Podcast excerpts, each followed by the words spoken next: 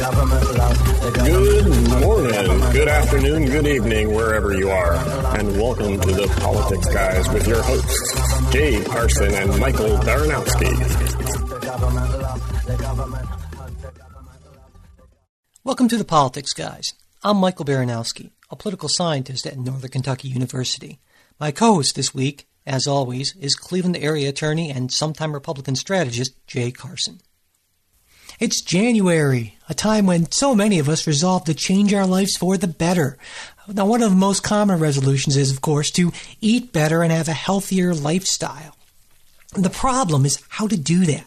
Now, if being healthier in 2017 is one of your resolutions and you're tired of fad diets and quick fix programs that never really work, check out can'tquitfood.com for good, non flaky advice on how to make a sustainable lifestyle change. Now, I know this works because Can't Quit Food is run by my wife, Kimberly, and so I can attest that she not only used the strategies she discusses on the blog to lose over 100 pounds and keep it off, but that those same strategies and recipes and tips have helped me to go from an overweight pre diabetic to a much, much healthier version of myself all without having to subsist on tasteless gruel or any sort of weird food like substances. And you can learn all about it at can'tquitfood.com. That's one word, can'tquitfood.com. You know, it's great to be back after our holiday break. Uh, or maybe I don't know, Jay. I should call it a Christmas break, so you don't think I'm part of that massive left wing war on Christmas. War on Christmas. Yeah, I appreciate, I appreciate that. No, we didn't so, get to do a war on Christmas. No, we podcast. Maybe did, we'll do it next year. Bill O'Reilly's got that covered. The war, anyway, the war will the war will continue. Yes, so it we'll will. Yes, it will. Um, but before we get to the show, I, I want to remind everyone that we have a weekly newsletter that we think you'll really like. It comes out every Sunday, just like our weekly news review show, and it includes the best of what we've read over the last week, along with our commentary on it, our take on recent political events, and the occasional random thought, along with some updates and announcements about the podcast. Now, getting it is easy. Just go to our website, politicsguys.com, and sign up on the form you'll see there. You can also check out previous issues by clicking on the past newsletters link above the sign up form. All right, on to today's show. Top story this week is a report released by the intelligence community on Russia's attempts to sway the U.S. presidential election. The unclassified report, which was released after classified briefings given to Congress, President Obama, and President elect Trump, concluded that the Russian influence campaign was a significant escalation in directness, level of activity, and scope of effort that initially sought to undermine faith in the U.S. democratic process, but that over time, Russia developed a clear preference for President elect Trump. Now, there was bipartisan acceptance of these findings in Congress, and even Donald Trump backed, backed down a bit from his earlier uh, mockery of the intelligence community's claims. A written, not a tweeted, but a written statement released by the Trump transition team cites Mr. Trump's tremendous respect for the intelligence community, which he has an interesting way of showing sometimes, and goes on to essentially admit that hacks took place before commenting that there was no hacking of voting machines. That's absolutely true. And that Republicans weren't hacked because they had strong hacking defenses. Now, that's a claim that's challenged by the report, which, in its sole mention of Republicans, says Russia collected on some Republican affiliated targets, but did not conduct a comparable disclosure campaign. So, so, Jay, what do you make of this report and the president elect's response to it? Well, uh, you know, first we can we can talk because I think there was contrary reporting on the you know the strength of the Republican defenses and uh, you know the the disclosure you know, is there that much to disclose? Um, uh, but that's but that's something else. Uh, you know, I, look if Trump is meeting with the intelligence um, uh, top brass and seems to be buying what they're they're telling him, I I think that's probably a, a good thing. Uh, last week, he made some sort of weird statements about. Uh, look, we don't even know that it's it's Russia, and I've got uh, some some news of uh, you know I've got other evidence you haven't seen yet. Uh, at which point the press asked him, "Well, when are when are we going to see that?" And he said, "Well, you know, next Tuesday or Wednesday," um, which kind of came and passed. Yeah, uh, without without anything. Um, so you know, I, I, to some extent, I think there is always a, a little healthy skepticism uh, that we ought to have with any intelligence reporting that we get, not because of of there's something nefarious, but because these are hard, tricky questions, and it you know by its nature, uh, you know other countries are trying to keep their what they're doing obscured and putting out uh, uh, uh, uh counterfactual narratives and and uh, misinformation and so forth. So so look, I think there's always worthwhile that that you know you take whatever you get from the intelligence community as this is our best understanding and our best analysis of the facts that we have. Well, um, I, I agree to it to an extent, but I, I guess I would emphasize my emphasis will be a little different, saying that the intelligence community. I mean, they there are different levels of uh, you know. Uh, there are different levels of confidence they have in things, and it's pretty clear that their level of confidence on this is very high. And it's certainly one thing to always remember that uh, in many cases intelligence can be imperfect, but it's another thing to openly mock the intelligence community to put the word intelligence in quotes, as Donald Trump right. did on Twitter. and, and, you know, I posted a, uh, in, in response to the, the Trump campaigns or Donald Trump's response to this, uh, because who knows who wrote it. Uh, I don't know if he writes things that are longer than 140 characters, but uh, I, I said, you know, this seems like a fairly reasonable response. And a couple of listeners uh, uh, posted back saying, you know, it's sad that the bar has been set so low that now if Donald Trump isn't openly questioning or openly mocking the intelligence community, that this is considered some sort of some sort of victory. You know, and, and you know, I, I think there's maybe there's maybe something there's maybe something to that. I don't know. What do you think? Look, I mean, the the bar is is set where it is, and and yeah, there's there's something to that where you know he makes a number of, and we've been talking about this for a year now. I mean, he'll make a lot of statements that are, you know, seem to be on their face, sort of sort of crazy and plausible, and then walk them back. And then there's there's sort of this this sigh of relief, um, at least amongst uh, conservative and Republicans, of all right, look, he's really not that crazy. This was just sort of, you know, it's just kind of the way he talks. It's just sort of the the Trump bravado uh, that comes out. It's it's you know sort of late night tweeting uh, that might uh, you know probably shouldn't have been done, but um, you know it, it, remains to be seen. I think the the, the bigger factor though is uh, all of Congress seems to be taking this seriously and you've had uh, wide bipartisan support to call yes. for you know further study into to what happened, how it happened, and how to prevent it. So I, I, I think that's good, and I think those those efforts are going to proceed uh, regardless of of Trump. And I think there's going to be certainly the intelligence community, which which again has its own sort of um, uh, inertia, uh, is going to uh, push for this too. Yeah. So I think there's going to be more investigations. Um, the downside, I guess, a little bit, and if you want to call it a downside or not, but again, it's the nature of, of that business. We may never know, uh, nor should we know, you know, everything that took place or what they do to respond or uh, measures that are taken for further protection, sure. just for, for the obvious reasons. Um, eh, which, you know, that's that's a tough thing to do. Um, and it, it leaves a door open for people to kind of play politics, and this happens on both sides um, where you know they'll come out and make some kind of a statement, and you know the the either administration or intelligence community or or whomever is is not in a position to stand up and, and rebut it, um, uh, simply because uh, you know to do so would would give away uh, give away stuff we don't want to give away. Right, right, yeah. You know, and I think too, it's helpful that you mentioned Congress. That you know, John McCain certainly has been a, a strong, uh, well, anti, sort of anti-Trump voice, but also he's been, you know, he's a very strong advocate of uh, of, of suspicion of Russia and recognizing that Russia is not our friend, certainly, and the fact that he is the the chair of the uh, the Armed Services Committee in the Senate, I think, is, is helpful. But in general, you know, you're absolutely right that Congress Congress being somewhat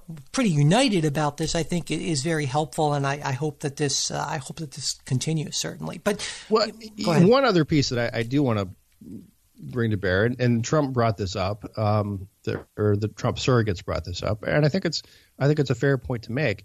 Uh, there was also, you know, a year before a a large Chinese hack um, of government employee records and that sort of you know the the Obama administration sort of let that pass, and to some extent Congress did.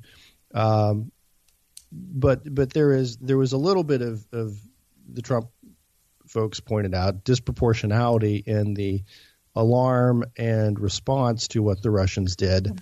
Well, uh, sure. Versus to what the Chinese did. As well, there should have been because we're talking about affecting the outcomes of an election, which is an entirely different thing. I mean, I know that we differ on this a little bit. You've kind of, you've kind of, I feel you've kind of minimized this, but I, you know, I think the intelligence community pointing out that this is this is not business as usual. At least that's the you know the findings of their report, and and you know this is a this does require a much more uh, significant response and more concern because it strikes at the heart of our democratic process. Well, two two points of response to that. One, the the Chinese hack uh, to me is more concerning because it was a hack of actual government computers. This was actually the Chinese got into uh, our our our system. It wasn't uh, a hack of a private entity, being the DNC. Um, and and second, Right. I mean, sure, there's an attempt to uh, uh, move the move the needle on the election, um, but the the methods for, for, what they got out of that, to the extent there was a pro-Trump thing, I think there was probably more more the fake news. Uh, you know, would would be more attributable to moving any kind of uh, pro-Trump stuff than the DNC hacks, which were more really did did more to maybe help Bernie. Um, well, and I guess you can argue yeah. it, it, kept some some some Democrats at home or something like that. Sure. But but the information that came out of those DNC hacks uh, wasn't pro-Trump. It was more uh, look at how corrupt the DNC is. They're they're sort of they you know they claim the democratic process, but they're kind of well, sticking it to Bernie Sanders. Sure, it's hard to know, and you're absolutely right. It's it's and, it's, I, I just I just don't think there's that many people who said yeah, that's terrible. I'm voting for Trump.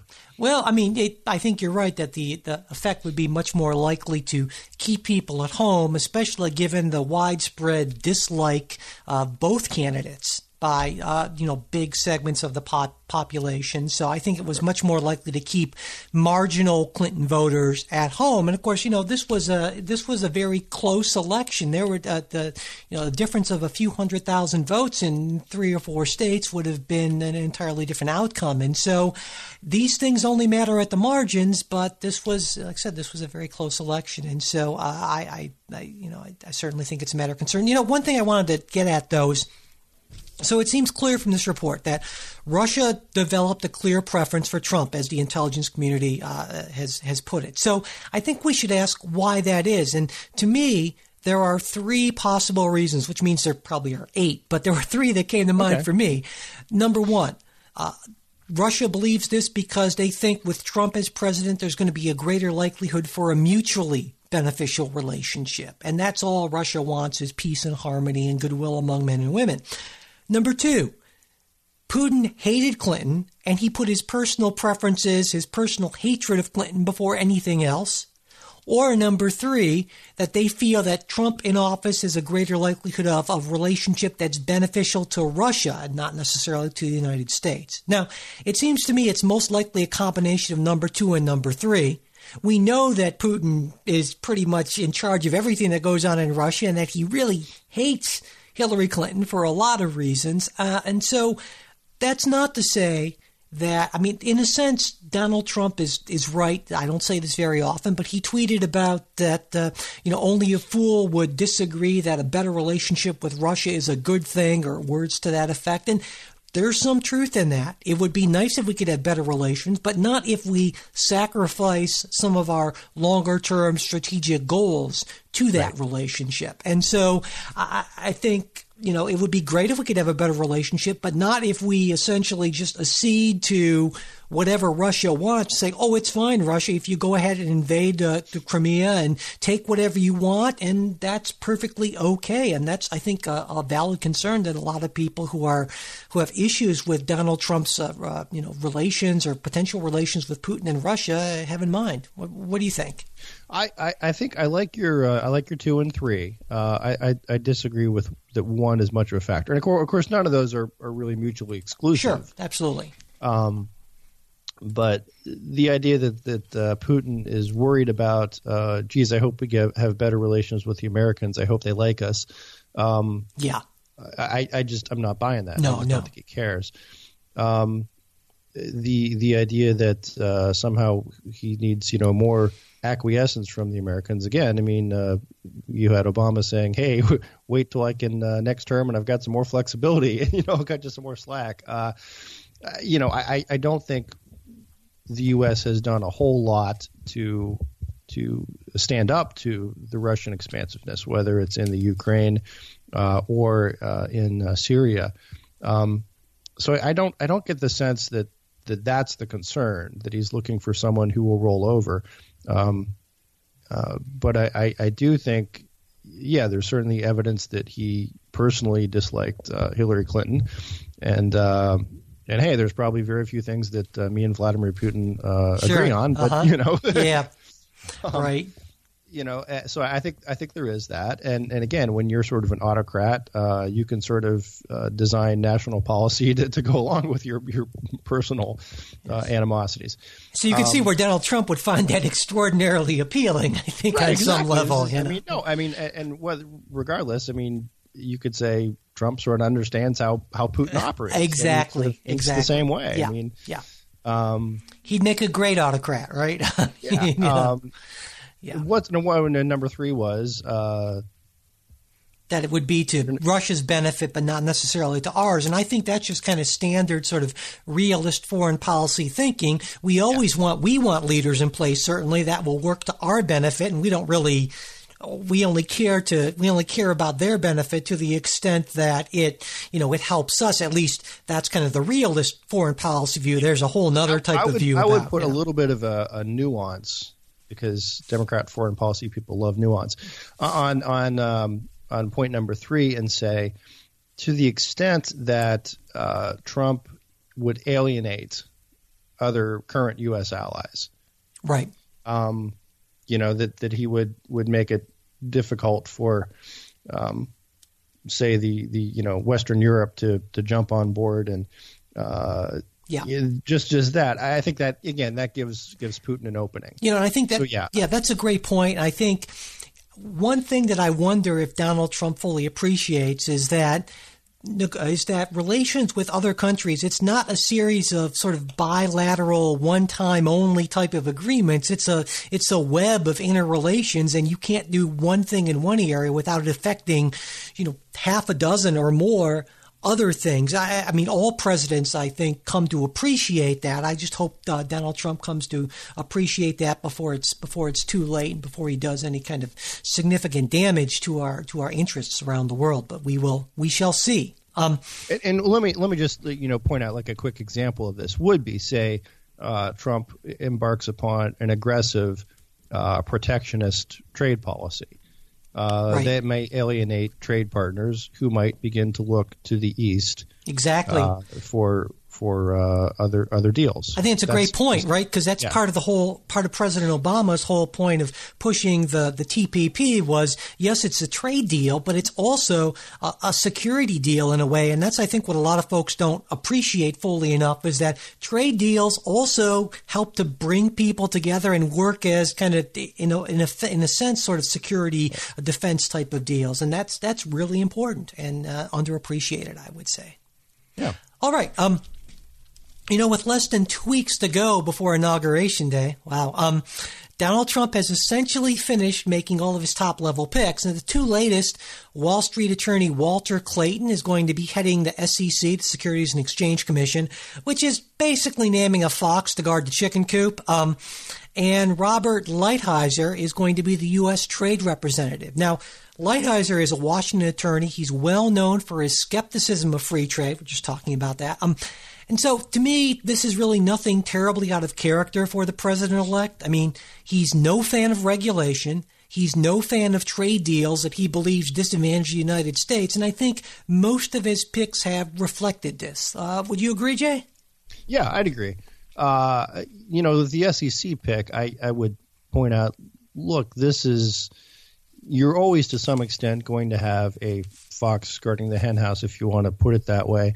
Uh, just because this is a an agency that deals with a lot of really complicated stuff, and you you need someone who has sort of worked in that community and understands that that sort of stuff to be the regulator. So I, I really think that You know, well, you're, I you're see not what you're saying. Yeah. like, you're not you're not going to pull like the you know the county auditor out of you know Sure. you know wherever somewhere and say okay you're going to be the SEC. Uh, you know I think I think uh, uh, sort of by nature I, I would I would be a little concerned if the SEC um, uh, commissioner were, were anyone other than a, a Wall Street attorney. Well, yeah, well, yeah. No, I'll agree with you on that because in a lot of folks who, you know, I think a lot of times my some of my some of my friends on the left don't fully appreciate that you can't bring in outsiders in these positions because they don't have the understanding of how things work. And so, in that sense, I agree with you. But this is a this is somewhat different because Clayton is not just an insider. He's a guy who spent his whole career basically helping, uh, being a strong opponent of regulation and getting people off of that. So, I mean, I think this is again. I expected this. I would have expected this from any Republican, so I'm not surprised. Uh, Hillary Clinton would have appointed someone I would have liked a whole lot more, but you know she didn't. She didn't know. win the election. I, I think I think she would have appointed someone pretty similar. Oh, okay. Well, we'll have to disagree on that, but um, We'll never know. yeah, exactly. You know, a, a while back though, I suggested that almost as important as these top level picks would be the people appointed to positions just below them, these uh, assistant secretaries, undersecretaries.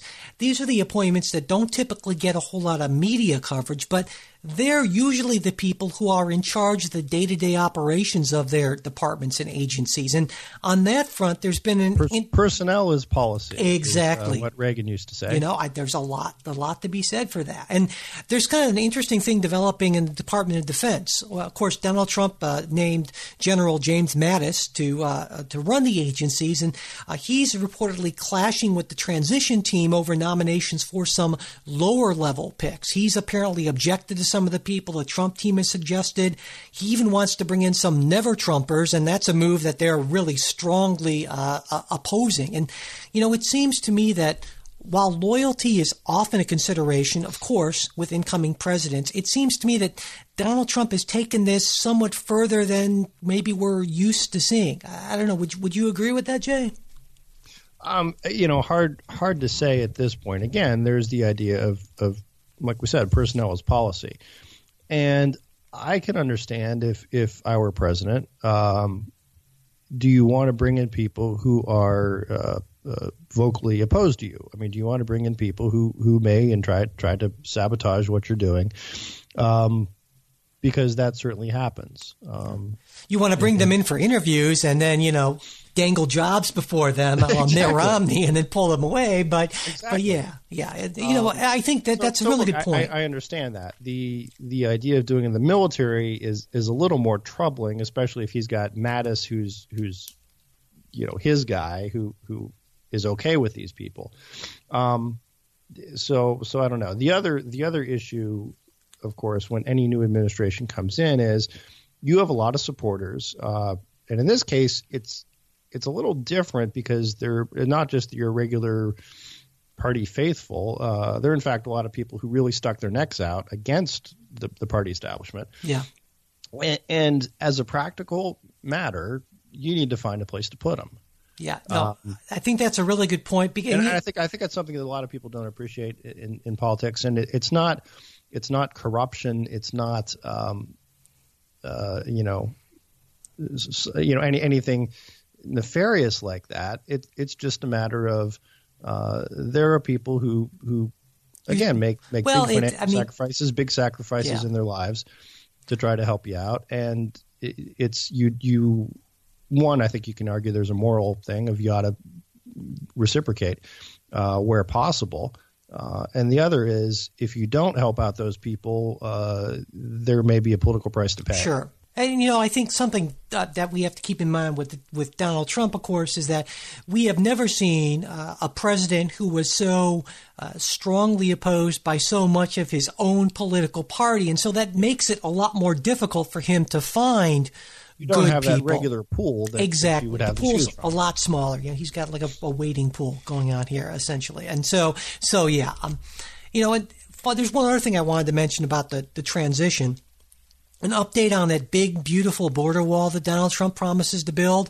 Uh, Yes. you know, he's now saying that the U.S. government will front the money. Uh, and that, of course, resulted in the media accusing him of breaking one of his signature campaign promises that Mexico would pay for the wall. And then Donald Trump, as you would expect, quickly shot back, saying that the dishonest media, which is one of his favorite phrases, um, was mischaracterizing his remarks and that he only wants Congress to fund the wall initially to get things started, but that he still fully intends to make Mexico pay for it in the end. And, you know, to me, this is one instance where I think I this might be the second time this episode I've said this where Donald Trump kind of has a point in that I feel coming like around yeah, no, warming up no, we're not going to say that. Um, but uh, but but yeah, you know, I think the media did mischaracterize this a little. They were quick to jump on the, you know, uh, he's breaking a campaign promise, and it totally makes sense to me that you would get the the money initially from Congress and have Mexico pay it back, though that's not to say I think this is a good idea or even feasible. I think it's not feasible. It's not a good idea, but that's that's a whole other story. Uh, Jay, what do you think? Broken campaign promise already or not? No, no. I mean, uh, you got to spend money to make money. Uh, Donald Trump would tell you. Um, I, look, I, I, don't think anyone actually thought that Mexico would just would just write us a check, and at that point, then we would go ahead and build the wall. Right. Yeah. Uh, and and the the idea, you know, as as Trump has floated uh, as to how you recover this is is not so much a Mexico writes a check, but we sort of take it out uh, through our other, you know, yeah. Uh, tariffs and so forth that, that end up Mexico actually paying for it. Um, it's not it's not just a uh, we send them the invoice, uh, you know, one wall. Right. yeah. Exactly. And you know the, the, the price tag. The last I heard, maybe, maybe you might have better information on this. Was something around the in the nature of eight billion dollars. I think that's what that's what the Trump people are saying, but it's looking. But realistically, it's probably more like fourteen billion or something well, like I was going to say because eight billion seems to me to Low. be at, you know in government numbers that's that's not that big of a number. No. You could have like a line of concertina wire or something like that. I don't know, but right, it would not right. be like this so, wonderful again, that massive. might give an indication of what we're talking about when we're talking about what the wall might might be or what what Congress might approve for Yeah, and- funding of, of a wall. And of course, Donald Trump has already said, well, it might not be a wall in some places. You know, it could just be a barrier of some sort. Or at least his folks right. have said that. So, but but again, there's that whole thing about uh, it's important apparently not to take what the president-elect of the United States says, you know, literally. Um, so well, no, I think yeah, take him seriously, but not literally. yeah, that's troubling as heck. Anyway, um, before we move on, we'd like to thank our new supporters this week. Uh, first, we have Kathy from Illinois who writes, The Politics Guys is one of my new favorite podcasts. It's rare to hear people share valid points on both sides of a political issue while conceding points and agreeing to disagree without talking over the other. Thank you for keeping the torch burning. Oh, thank you, Kathy. Yeah, that was really nice. I thought. Thanks, Kathy. Our second new contributor this week is Tanya from Upper Saddle River, New Jersey. Uh, and Tanya, thank you very much for your extremely generous contribution to the show. It is greatly appreciated. It's going to help us out a lot. All right, and if you're Thank you, Tanya. yeah, and if you're interested in supporting the show financially, you can do what Kathy and Tanya did. Go to politicsguys.com and click on either the PayPal or Patreon donation links we've got up there. We would really appreciate it. I should also mention, you know, we've got a small but kind of growing base of continuing monthly supporters. That's something that really easily you can set up easily in Patreon and that really helps us out a lot because even if it's just a, a few bucks, it helps us know what we can expect, makes it easier to plan for the future and so forth. And of course, uh, if you ever want to cancel an automatic monthly contribution, that's no problem to do. And as always, it would be a big help if you could spread the word about the show by sharing and retweeting our new show posts on Facebook and Twitter and leaving reviews and ratings of the show on iTunes. All right, on to our next story, and that is the 116th Congress, which convened for the first time this, this last week. You know, as always, the initial task of the legislative chambers when they first meet is to agree on the internal rules that they'll govern themselves by. Now, this ended up getting House Republicans into some hot water, and one of their first acts, one that was opposed by their own leadership, was to defang the Independent Ethics Office that investigates alleged uh, ethical violations of members. Now, after a firestorm of protest, including some tweets from Donald Trump, House Republicans reversed course and left the ethics office as it was. So, Jay, what were they thinking? Well, I think this was a a situation of uh, you know, can anyone here play this game? Um, yeah. First of all, I, I would say on on the substance of this, on the merits of it, um, I think the the folks who wanted to uh, defang the uh, uh, office uh, were were in the right. I mean, and, and I think it sort of it sort of presumes that the office was ever sort of fanged in the first place. Um, you know what what this this body did was was just sort of collect complaints, collect anonymous complaints, and then forward them to the the uh, uh, the uh, the House Ethics uh, uh, panel. Um, it's not unusual that that uh, organizations like a, a, you know congressional caucus or, or a, a House of Representatives has its own and you know sort of makes its own rules, investigates its own members, and then the the process from there is you know if there's something that's worthy of prosecution, it goes to yeah. um, you know someone else.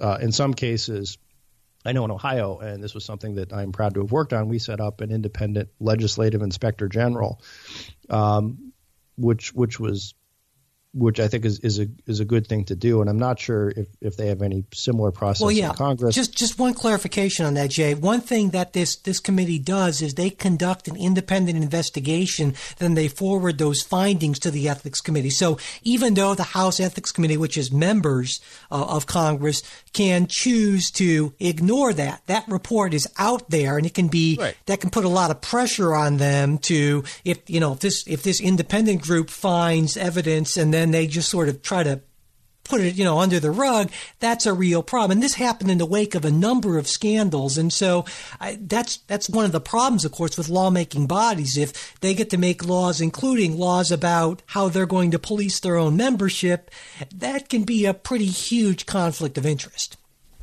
Well, keep in mind we're we're talking about uh, ethics claims and not uh, illegality. There's there's right. two two two different things. I mean, there's one of the things of things you ought to do, ought not to do, and then there are others that are just plain illegal.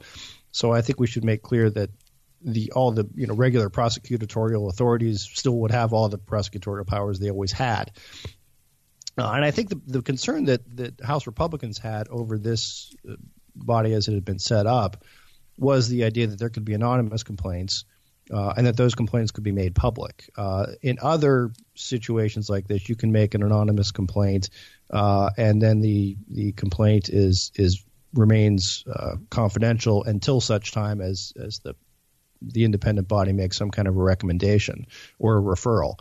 Um, so I, you know, I think they saw this as a a political. Uh, you know, it, it's one of those deals. You someone leaks something anonymously about Sure. someone, and then you go and you post the news of ethics panel investigating Well, Congressman so and so. You know, Jay, I think you've got a great point there. So I'm and gonna, that's I'm- that's yeah, the problem. Yeah. I- I'm going to partially agree with you. I think that that can be a real issue, but if that were the only issue, then what they they could have they could have done something very different by altering that without essentially trying to destroy the independence of this commission. So I think they just use that as a ruse because nobody likes to be investigated and they and so I you know, I, I don't know that this would necessarily be something that Democrats would be opposed to. They were kind of glad maybe that Republicans would take the hit for this, but uh, but but but yeah, you have a point. But I don't really think that was all there was. Uh, there all there was to that. Certainly. Um, Well, I, again, I, I I would absolutely agree that that the Republicans botched the how do we handle this. yeah.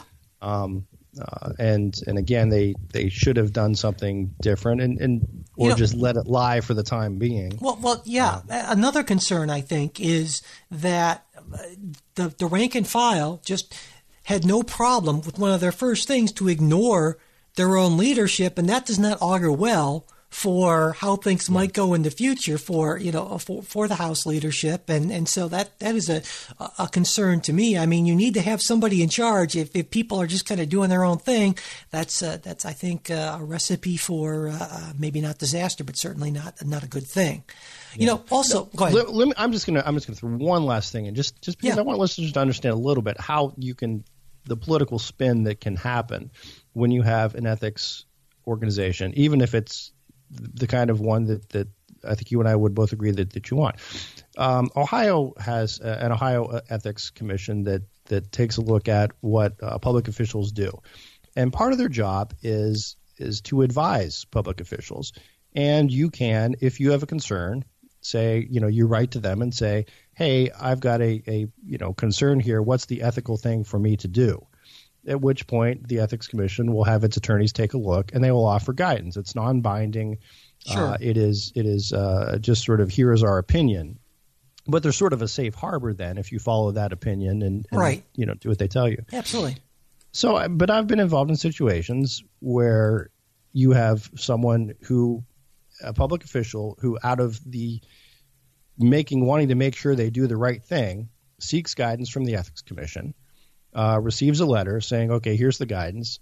And you have the opposition, uh, where they have an opposition press, uh, take take the stand. You know, ethics commission sends letter to so and so. I mean, and it's it's built up in this and that's that's what when when people are thinking politically, that's the concern that that they have, and that's that's not a, um, you know that that's not a concern that we should just just do away with lightly because the, the inverse then is okay, forget it. I'm not going to, Sure. you know. Well, I see what you're saying. I. I think you're right, but but I think the answer to, uh, to dealing with sensationalistic media isn't making you know uh, making things uh, less transparent so they can't get a hold of it. I, I think you know that's that's kind of not really dealing with the root of the issue. But yeah, I think that's a you know I think that's a reasonable point and something that that maybe sometimes people uh, on my side of the aisle don't don't consider uh, enough of. So yeah, I, I say there's at least worth considering. Um, you know, one other thing I, I I think it's important to mention that Republicans in Congress are going full speed ahead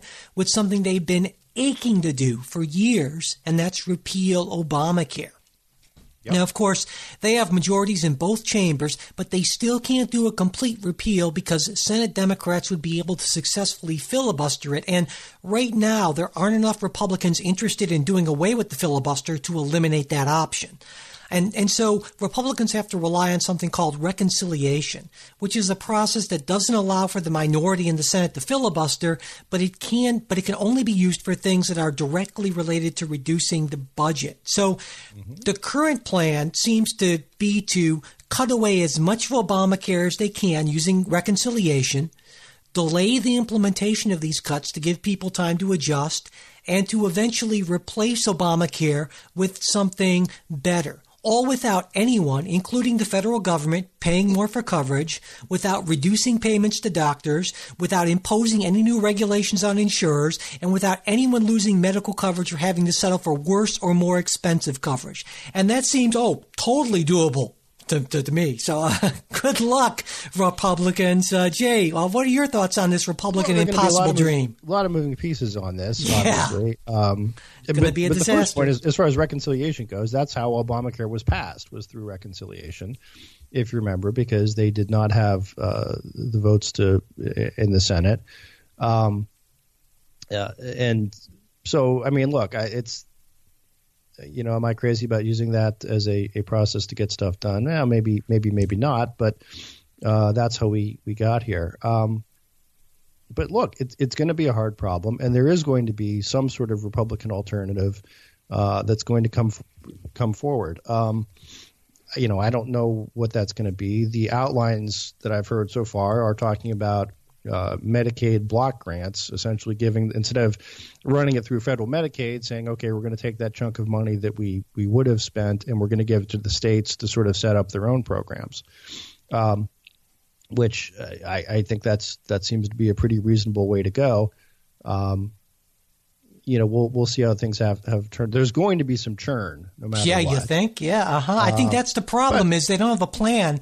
I mean, there's no agreement on a plan. I don't think there's necessarily going to be a lot, and and it's real easy to envision the repeal, you know, happening. But then when it comes to the replace, all of a sudden they're not going to have the votes, and that's going to be a big uh, a big disaster. Now I've gone on record a number of times in the past saying that I do not think that Obamacare was the right way to deal with health care, but I think that the Republican plan, if you want to call it that, to do away with it is going to end up causing them grief. And I'm actually, you know, while I feel awful for the people who are going to lose coverage in the interim, because let's keep in mind that uh, over 20 million people got coverage who didn't have it before, uh, and that's that's horrible for those people. I think it's going to be good for Democrats in the long run because they're going to realize that Republicans don't have a plan. It's going to fail, and that's going to help out Democrats in uh, moving forward. And I think that's a good thing.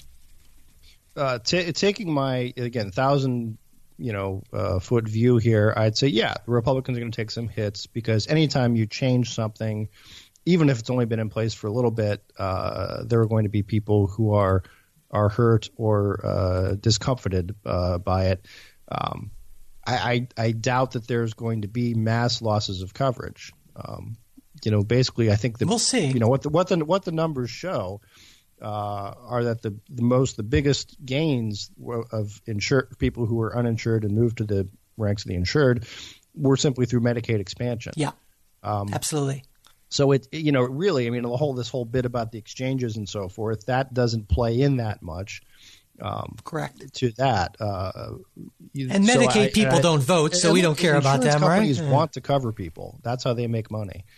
Um, so I, I, I, I think there will be some some turmoil, but I don't think again, and the and the, the Democrats are are playing this up, I think unfairly as Republicans are just going to repeal all this, rip the rug out from under you, uh, you know, take away your Medicaid, Here, well, uh, and well, yeah, you're right. Democrats with, without doing yeah. anything else, and I and I you know look, I get that from the political playbook yeah. uh, standpoint, but I I don't think it's it's uh, accurate. Well, here's something to keep in mind, right? That uh, repealing's a lot easier, at least partially repealing's a lot easier than replacing, because replacing is going to require uh, 60 votes in the Senate, which Republicans don't have. Now, it's possible. If you take a look, if, if we look ahead, I can't believe I'm saying this, if we look ahead to 2018, my God, um, Democrats are going to be defending a lot more Senate seats than Republicans. Yep. So you can envision uh, if Republicans do extraordinarily well, that they could maybe pick up some seats. I don't think they're going to pick up enough seats to